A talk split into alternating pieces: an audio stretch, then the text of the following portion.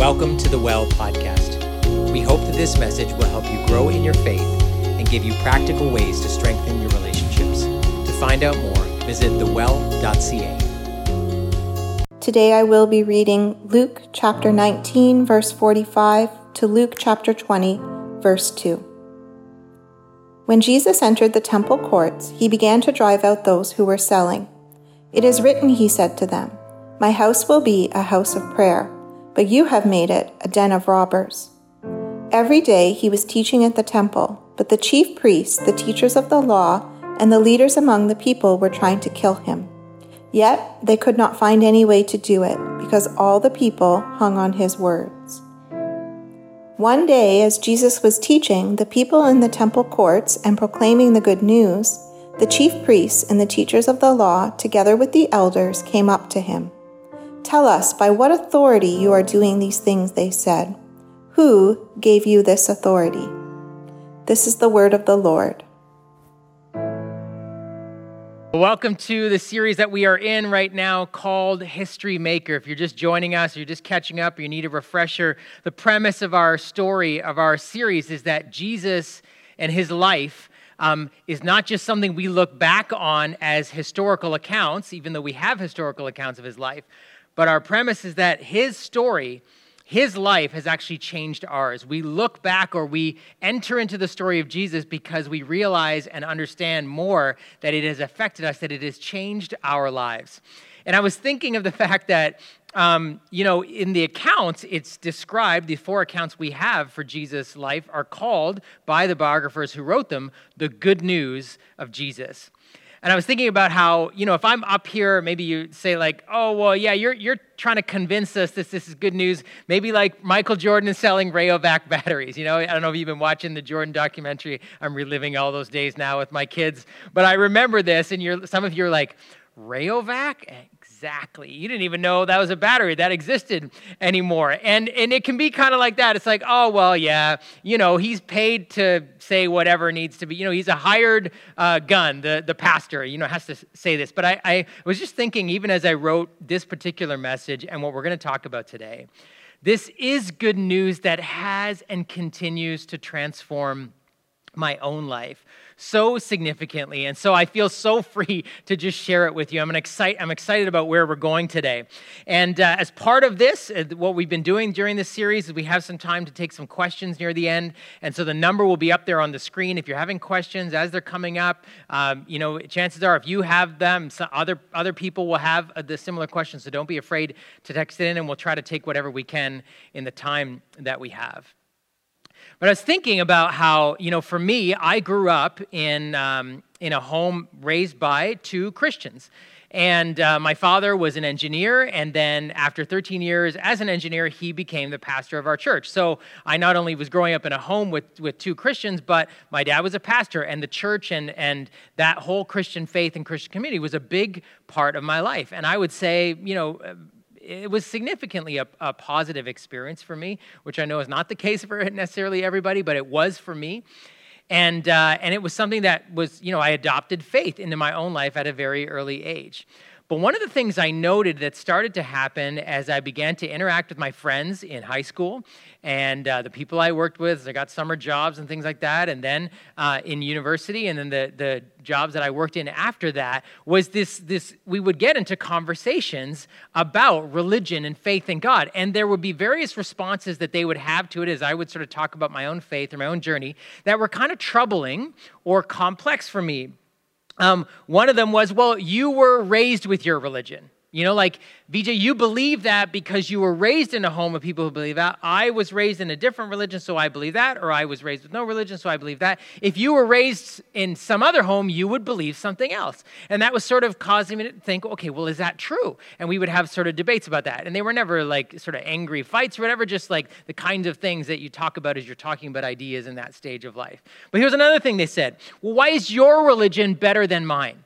You know, and as we would begin to talk, and people would feel like, oh, so you're saying that what you believe is better than my belief, and that's that's kind of you know a that's not really nice to say, or that's, a, that's definitely not, doesn't fit in the culture that we're in now, in a pluralistic culture. And hey, and so we would debate about it. And I would find myself sort of, in one sense, trying to convince them that my religion was better than theirs. And we would have these dialogues. And again, I didn't feel good about that, but I somehow felt like that's what I was supposed to do. That's what I felt sometimes inclined to do, like I wanted to do, but I didn't want to do. I didn't feel good after.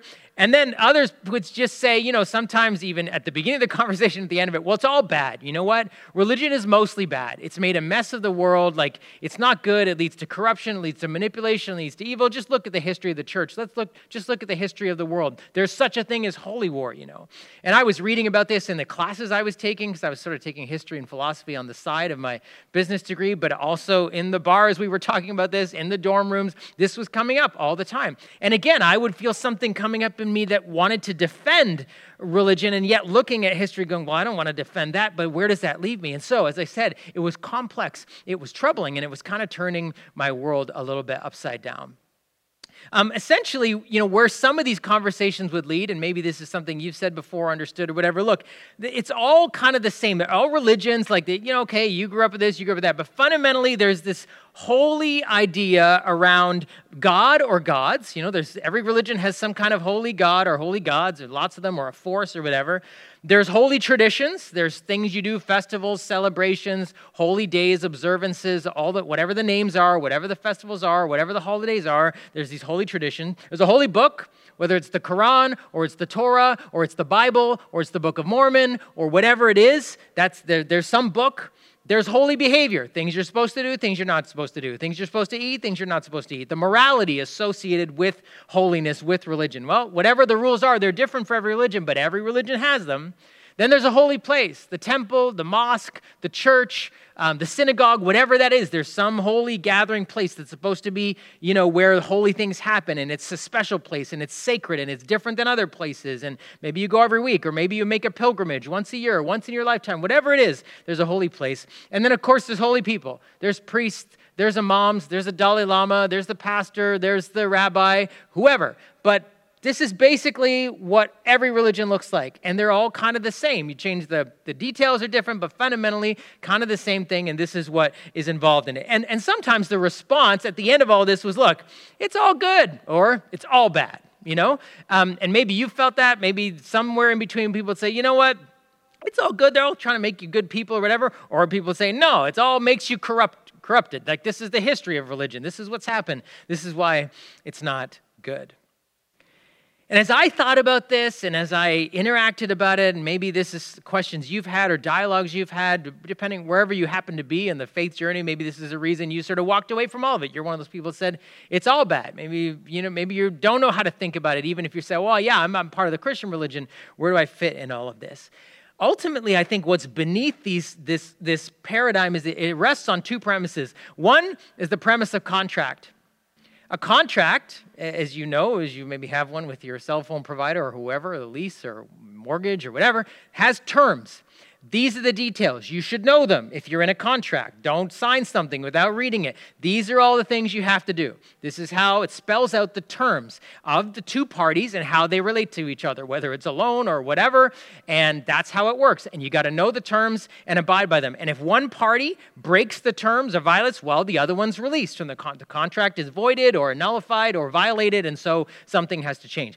But essentially, people say, well, yeah, religion is that. Every religion has their contract, right? Whether it's the holy traditions and the holy behavior and how the holy people work and all that stuff, you got to know them. That's there's a contract, there's an agreement, and actually not even just with the religion, but between the people and the deity, right? That the religion facilitates the contract between the deity or the higher power or the blessings that you want and the life that you live. And that's what this is about. It's about contract. But it's also based on the premise of conformity. Contract says know the terms, conformity says live the life, like fall in line. You got to do it. These are the things you have to do. Hey, it's once a week, it's once a day, it's five times a day, it's every year, it's always this, it's always that place. You just have to do it. There's a, a, a conformity required on the people who are engaged in the contract. You got to know the terms and you got to fall in line. And this is the premise of how people say, look, every religion works based on that way. The contract negotiation between you and the religion, or the you collectively as a religion, and the deity and the higher being or whatever, and then conformity is required in order to receive the blessing, in order to fall in line. And that's what religion does. It says, hey, conform. The, the problem is, is that results in two um, opposite but equally destructive results pride or shame. And, and this isn't just sort of a theory or whatever. I, I would say to you, uh, honestly, as a grew, growing up as a Christian, I saw these things in my own life as I, in a sense, related to my Christian religion in this way. On the one hand, people who um, know the terms well and have a life that conforms, it actually ultimately, uh, even though the, the moral record or the moral um, activity or behavior might look good, and people would say, oh, that's a good person, that's a righteous person, righteousness has actually, actually become a negative term because we, it's synonymous with, self righteous. These are people who are proud of who they are and what they do and how they have a clean life and how they're observant and how they know all the terms of the contract and they conform perfectly to the standards that are required. And many people would actually accuse, and maybe rightly, religious leaders, religious people, people who seem as having pride that somehow religion, if you follow, if you know the terms and you and you conform, you end up becoming proud it actually creates pride. Or it throws you to shame on the other side where you feel like, I can't. I don't know enough. I'm not good enough. I'm not act- I'm not doing what I'm supposed to be doing. And oftentimes, those who are proud, you know, look down on those who are not conforming, who don't know the contract well, and it actually leads to shame. Or perhaps maybe you've had this experience where you lived and you weren't measuring up, and then you make a mistake, or then you do something and you never thought you'd do, and it throws you into shame because you feel like, I'm not measuring up, I'm not falling in line. And in fact, I know in my own life, I went back and forth between these things. There were many times where I was proud. I knew, I, in retrospect, I looked down on other people that didn't know what I knew, that didn't conform the way that I did. And it wasn't something I planned on doing, just saw it growing up in me. And then there were times when I made decisions that were destructive choices that hurt other people, or someone would come to me and say, You hurt, and then I would be thrown into shame in my own heart my, and begin to, and so back and forth. And for many of us, we've lived between these things, or we've just thrown religion to, away altogether because of this. But what if Jesus changed history because he changed all of this? What if Jesus was doing something that was entirely actually different than all of the holy places, all of the holy traditions, all of the holy people, the conformity and the contract, the pride and the shame. Bruxy Cavey, in his book, The End of Religion, suggests just that. He says this The Bible is far more than the religious holy book for two major world religions, Judaism and Christianity. It is a library of ancient documents that point towards a surprisingly non religious spirituality that ultimately culminates in the subversive message and mission of Jesus. Although embraced by many religious institutions as their founding scripture, the pages of the Bible reveal an irreligious agenda, one that is designed to explode religion from the inside out. I am convinced that the Bible holds clues to a way out of our slavish addiction to religious systems, while it simultaneously invites us into a direct connection with the divine.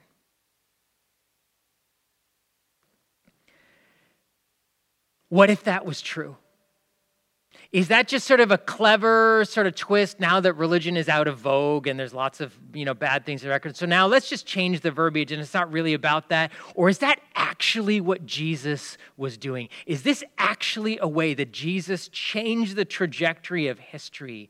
That then now all of us who come after our lives have been affected as something entirely different, as Bruxy says, a subversive kind of upending or dismantling of religion, inviting us into a direct connection with the divine. The question is is that true?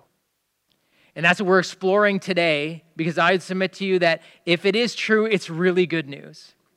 And the biographers of Jesus actually wrote about his life and give us clues to whether this is true or not. And we're looking at the book of Luke in particular, one of the biographers of Jesus, as he wrote the accounts of Jesus. Luke was not an eyewitness to Jesus' life, but was close friends. We think his sources were probably Mark and Peter, who were um, uh, disciples of Jesus, eyewitnesses who wrote it down, and Luke wrote it down after the fact about the life of Jesus. And one of the things you'll find is you read Luke's biography, and we're encouraging you to do that online through our Reconnect blog that not only gives you passages to read every day, but helps explain some of what's going on. Luke describes this journey that Jesus is taking, this movement of from Jesus going towards Jerusalem and towards the temple. And, and in terms of Jesus moving towards Jerusalem, this wasn't just sort of a, like a map lesson or, you know, Jesus world tour and he visited here and he visited here. The movement of Jesus towards Jerusalem was significant because the temple was in Jerusalem. You see, there were synagogues in different Jewish towns, but there was only one temple.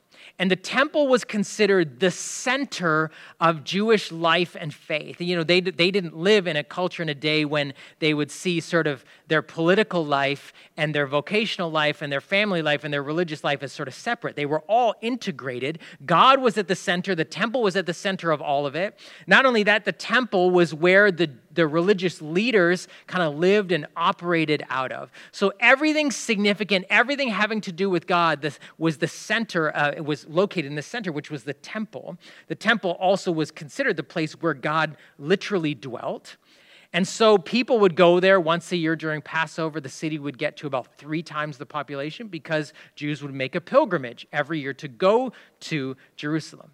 But one of the underlying questions in the people that were gathering around Jesus and the religious leaders from Jerusalem who were checking him out was is he going to go to Jerusalem? Because if he is if what he's saying about himself is true, if what other people are saying about him is true, if he is truly God's representative or God's agent, then he has to go to Jerusalem. He has to go to the temple because the temple is where God lives. The temple is where the religious leaders are. He has to have a conversation with them because they have to bless this and bless what he's doing and say, yes, he's from God because they were the gatekeepers of everything that happened. It's why they lived and operated out of the temple.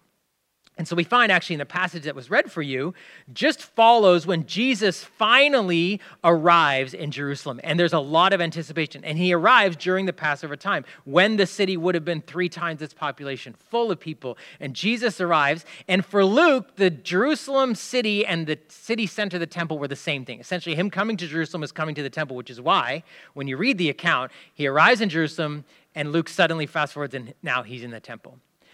And Jesus comes into the temple and he does something really unexpected. He goes into the outer courts, which has been a large area. And um, the passage described for you there that there would have been people um, with tables set up who were selling animals so that people coming in from out of town could buy animals to sacrifice because that's what you did during the Passover. And that's why they were all there. And because there was three times the number of people in the city and they weren't going to carry their animals on their back for a 100 mile journey or whatever, they needed to buy them. So they needed to change currency. So there's all this buying and selling of animals and noise going on. And Jesus comes in and starts kicking over stuff, turning over the tables and chasing people out. It's quite a, quite a significant display, uh, like, a, like it was actually a demonstration. We, we know he didn't clean the whole place out because it was quite a significant area. But imagine him like turning over a whole bunch of things and pushing it out of the way. And he says this loudly as he's doing it. My house will be a house of prayer, but you have made it a den of robbers. And there's something really important about what he said. First of all, because he was quoting an Old Testament prophet, Jeremiah, a few hundred years before. And, and the, the people listening would have known that, and, the, and it says the religious leaders were around watching him. And so he's quoting something, and yet he's bringing it into the present to saying, remember how Jesus said, you know, previously when he was reading scripture, this scripture is fulfilled? This was a way of Jesus saying, this is what's going on now. I'm fulfilling this. My house and he was acting like it was his house because this the scripture in Luke actually tells us he cleared the place, moved it over, started demonstrating and speaking loudly, and then began to teach there. So he's saying that my house will become a house of prayer, but you, who's the you? Have made it a den of robbers. He was not just talking to the people selling it, and they wouldn't have been religious, uh, like chief priests or anything like that. They were just money changers. And there they are. And Jesus is saying, You have made it a den of robbers in the listening earshot of all of the religious leaders, and they knew he was talking about them. You see, the robbers that he was quoting in, um, in, from Jeremiah and in this present wasn't simply about the people who were like taking money because they were selling animals. They needed to do it in order to sacrifice the animals as part of the system that God had set up. So, why was he calling them robbers? This wasn't just sort of judging commercialism in, in the holy place. The idea of the religious leaders being robbers, which is actually what Jeremiah was talking about, saying, You are robbing the people uh, you are separating people away from God. You are robbing them of me, and you are robbing them of the justice and the kindness and the goodness they deserve. All of what Jesus had been talking about. And so, this is kind of like a culminating event as Jesus finally arrives at the temple, sort of a climax of the narrative, a high point. And Jesus is pronouncing, in a sense, a judgment on both the temple and the temple leaders, on the religious leaders, saying, You are totally, you have made a mess of this. You are. Um, you are illegitimate leaders. You are robbers. You, this is what Jeremiah was talking about. He's talking about you. And it's interesting because we know this is what he was saying because the response of the religious leaders is, We're going to kill you. They don't say it to him, but it says that's what they plotted to do. Why? Because he made a mess in the temple? No, because he was saying to them, This is my house. I have the authority here. He began to teach, and you guys are corrupt and bankrupt and now discredited religious leaders. And they would have responded saying, We're going to kill you. You can't talk to us like that. You say, how do we know? Well, this was actually the problem they had had with Jesus all the way along, that this was now coming to a head in a very public place, in the place where they supposedly had control and authority. And now he was saying to them what he had been saying all along was, This is not right. This is my house. I'm cleaning house. I'm taking over. You guys don't have the authority anymore. And uh, in his essay in the book on uh, Luke Acts, uh, sorry, so he, he says that. And then he continues on, and Luke says right after, he says this, clears house, and he begins to teach in the temple. And this continues on. One day, as Jesus was teaching in the temple, the people, the, the people in the temple court, so now he's in the, and he's established now, this is where I teach from, and proclaiming the good news, the chief priests, pay attention here, the chief priests, the teachers of the law, together with the elders, came up to him. Now, this is now coming to a head, the whole thing. They already, behind closed doors, are saying, We're going to kill him. Now they approach him after he's done this demonstration in the temple. And they come to him later, and it's the chief priests, the teachers of the law, and the elders in the temple. And this is significant in terms of who all of these people are. And I think in Luke's account, it's the only place where they're all together, actually. The elders represented the traditions of the people. They, they were the ones that said these are the holy days, and they were the ones who interpreted and made sure people followed the traditions. They were the keepers of the traditions, right? Remember, holy traditions. The priests, they were the people that accepted the sacrifices. Um, on behalf of the people for their sins, and they were the mediators between God and the people. The priests went between the people and God, brought God to the people, brought the people to God. The priests had a very important role of being the go between.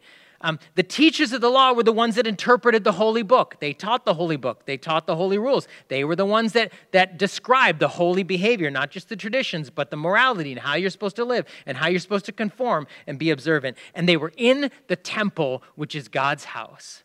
And so all of this is happening now in the middle of the temple where these people who represent the entire religious system in the center of religious life in the temple come up to Jesus and they say, Tell us by what authority you are doing these things. They said, Who gave you this authority? This question of authority was them saying, The stuff you are saying, the stuff you are doing, you don't have authority. These are almost rhetorical questions. You, who are, it's kind of like the vernacular, who do you think you are?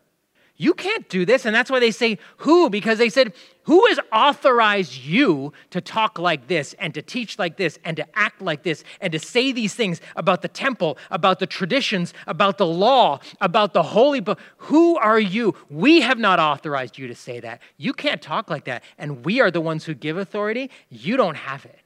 Who are you to talk like this?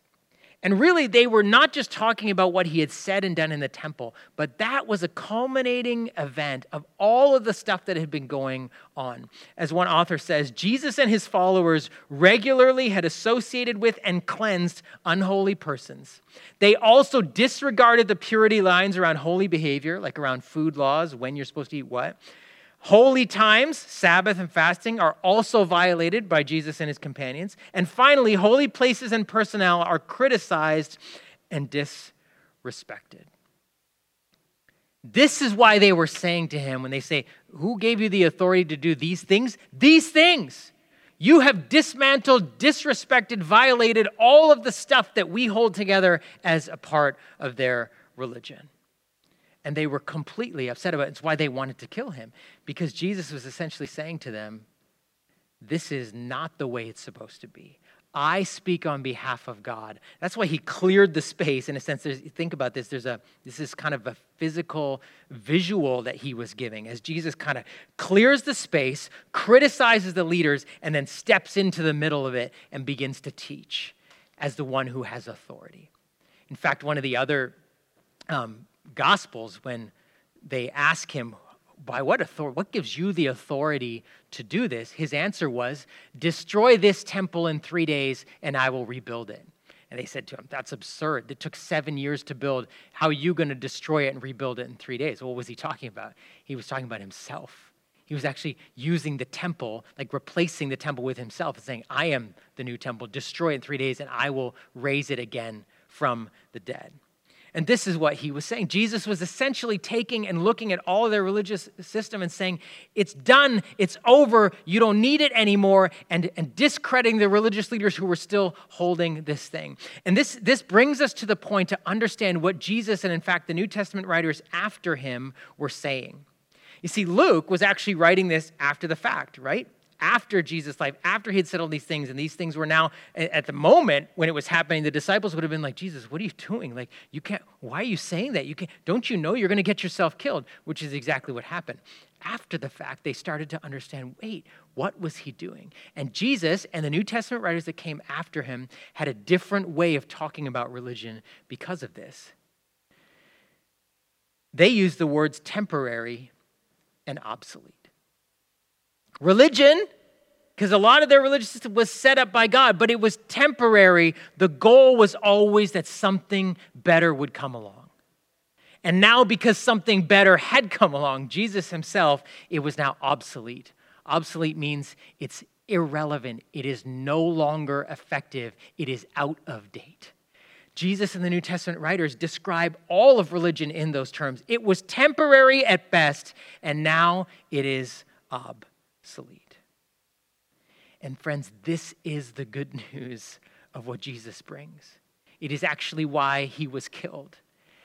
That Jesus did not come to start a new religion, but to actually invite us to lose it altogether, to leave it altogether into something new. It was temporary at best, and now it is obsolete. And what is the new thing that Jesus invites us into instead of religion? It is not about a contract, it is about a covenant. And this is how we know this was God's plan all, all, along. It wasn't like God was interested in religion and Jesus came and changed his mind or something like that. Jesus came to represent God. The words that God had used to describe his relationship with his people was not one of contract and terms, it was one of covenant, which was a promise. And to help us understand a covenant, right? Any of you that have been to a wedding or have been uh, participants in a wedding where you were the groom and the bride, you pledged, not contract. I hope whatever wedding you were at or that yours, no one took out a thing and said, okay, these are the terms, and these are the terms. You're going to do this. If you don't do this, she doesn't. If she doesn't do that, you don't have. Okay, now sign. No. What did he say? I do. No matter what you do, I do. The covenant promise of faithfulness and love. I do. No matter what you do, I will. Jesus comes to remind us that this is what God's relationship with us is like. You don't need the contractual terms of a religious system to guide your relationship with God. It's not how it works. It works because He says to you and me, I do. I love you. No matter what, God has pledged His covenant faithfulness to us. That is how it's always been, and Jesus comes to show us in the flesh. That's why he says, All of this, you don't need this anymore. You have a love relationship. It is not the terms of a contract that guide your relationship with God, it is the promises of a love relationship. And God himself has said, I do first. But secondly, not only is contract replaced with covenant, but it is not about conforming, it is about being transformed right? The goal of religion is that everyone would be the same. Just be conformed, just fall in line, just do these things. Don't, in fact, like there's no changes. And if there are changes, got to make sure they're authorized and they're communicated and everyone behaves properly. Um, that's what the goal of religion is to conform behavior. The goal of God's life and God's relationship with us is that we would be transformed, that we would become new people. And this is the language that the New Testament writers write.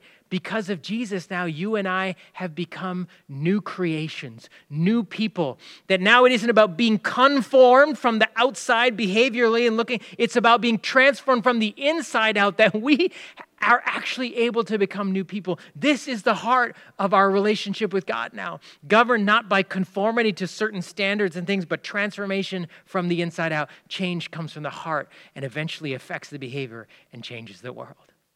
That is the good news. The covenant relationship and the goal of transformation. It's better than religion, it's not safer is it? See, some of us, even though we say, yeah, yeah, yeah, I know this, in our hearts and in our lives and our ways, we still drift back towards contract and conformity. We still drift back to religion. Why? Because it's safer. We know it. Just tell me what I need to know. I know the things. Tell right? A lot of us relate to our faith that way. What do I need to know? Tell me the knowledge. I've got the knowledge. I know the terms. And then what's the behavior? I got to conform. We like that. Why? Because when it comes to religion, when it comes to uh, contract and conformity, we are in control. Just tell me what it is. I need to do it. And that's, and I can maybe even be in control of other people. Hey, you need to know these things. You need to conform. This is what the heart of way that works. That's why we like it. It's safer, but it's not better. God has actually come to rescue us from the pride or the shame that inevitably comes from a life like that into something that says, no, this is about an I do relationship between me and you, which is not safe, right?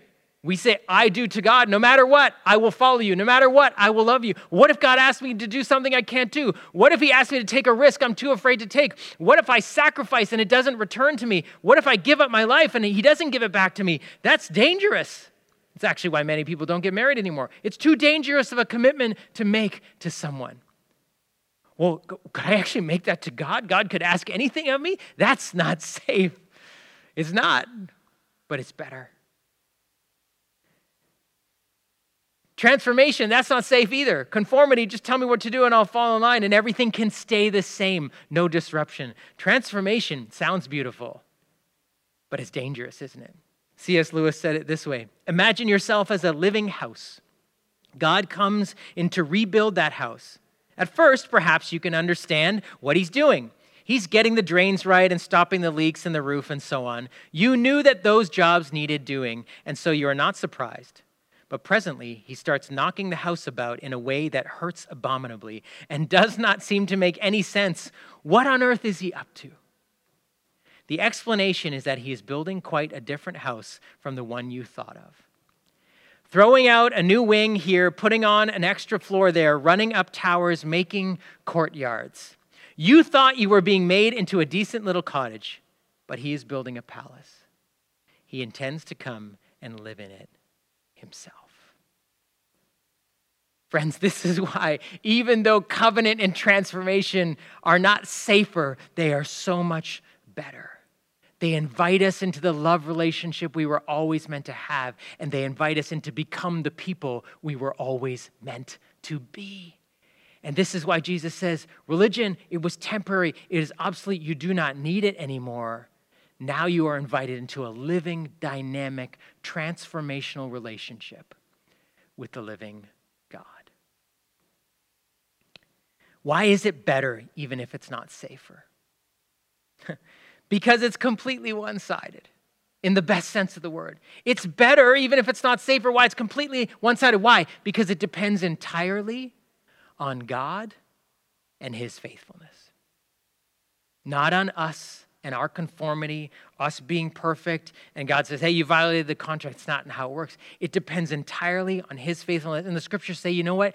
His character is to be faithful. He cannot be anything other than faithful. The scriptures, that's why it described as high as the heavens are above the earth, so great is His love. As far as the east is from the west, so far as He removed our sins from us. Um, that his, his love is deeper than the deepest oceans. That's why it says it is so much greater than us It is completely a one sided thing. This whole thing depends on Him and His faithfulness and His love, and He is good for it. This is why it's better. This is why we can say, you know what? May, he may be inviting me out of the safe, controlled environment of contract and conformity where I'm in control, where I understand the terms. It's all about what I know and how I act into this dynamic love relationship that will bring me into change, that will cause the, will, you know, kind of um, sand away or rub against the rough parts of me that will change things, that will rebuild new things into this house of who I am. And yet it's better because He's good for it and He loves me. Now, before we kind of finish I want to, maybe there's questions that are coming up for you as you've been listening. And I want to invite you, even as you listen to this next song, which is really just about how our whole life with God is, is based on Christ alone. That's what this is. And so maybe if the song's familiar to you, you can just kind of rehearse it and say, Yes, it's you alone. And if the words are new, you can say, Oh, yeah, it's, it's not about those things I don't need anymore. It is about Him. And then if you have questions, text them in and we'll have a chance to take them up in a few moments. Well, we had a couple of questions that came in uh, during the break, and I wanted to uh, address those with you. One of them was a really good question. Um, actually, two of them connected to this. Does this mean that the Old Testament is no longer necessary for Jesus followers to read, study, and teach? And someone else said, Well, I thought Jesus came and didn't and said he came to fulfill the law, not get rid of it.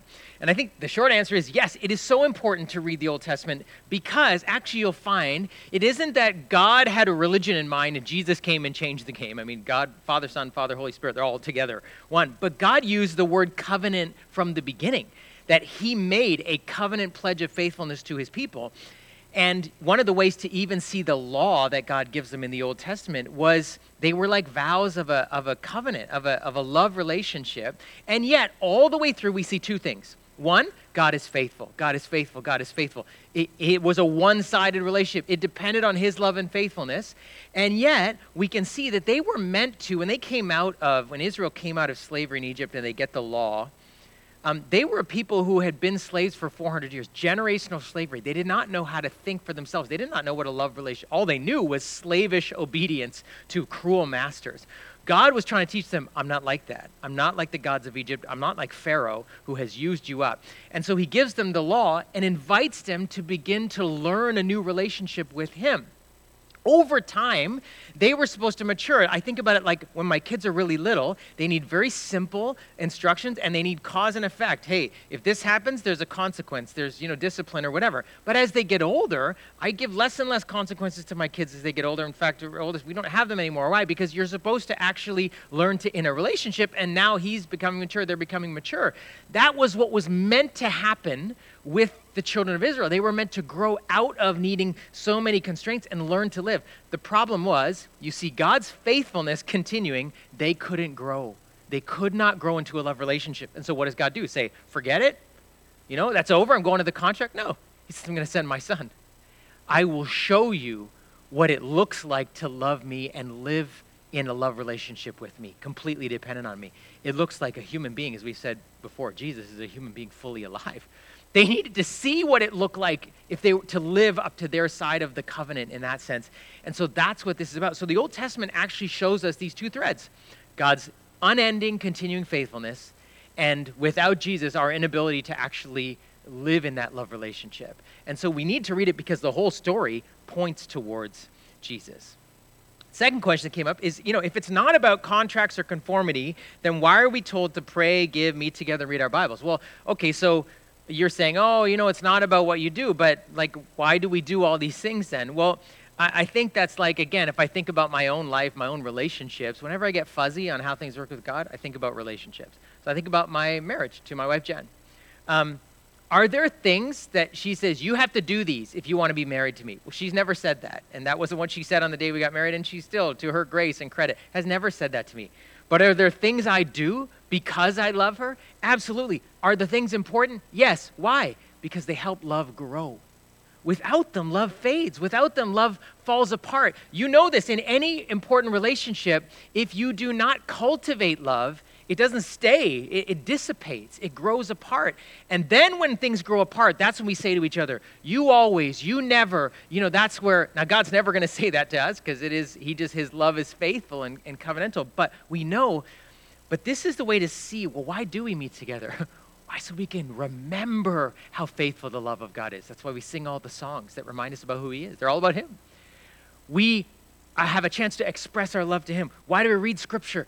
To get acquainted with His faithfulness again, to see the beautiful work of Jesus. He has rescued us out of conformity and contracts and invited us into change.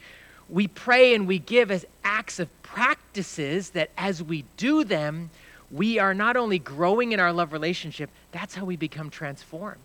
It's not that we do them and God loves us. God loves us, and as we follow in his love, our lives begin to change. I would say to you, all of these things have changed me as a person. They are what has helped me become more of who God has called me to be. And so hopefully that's uh, helpful for you as you're thinking um, about these questions.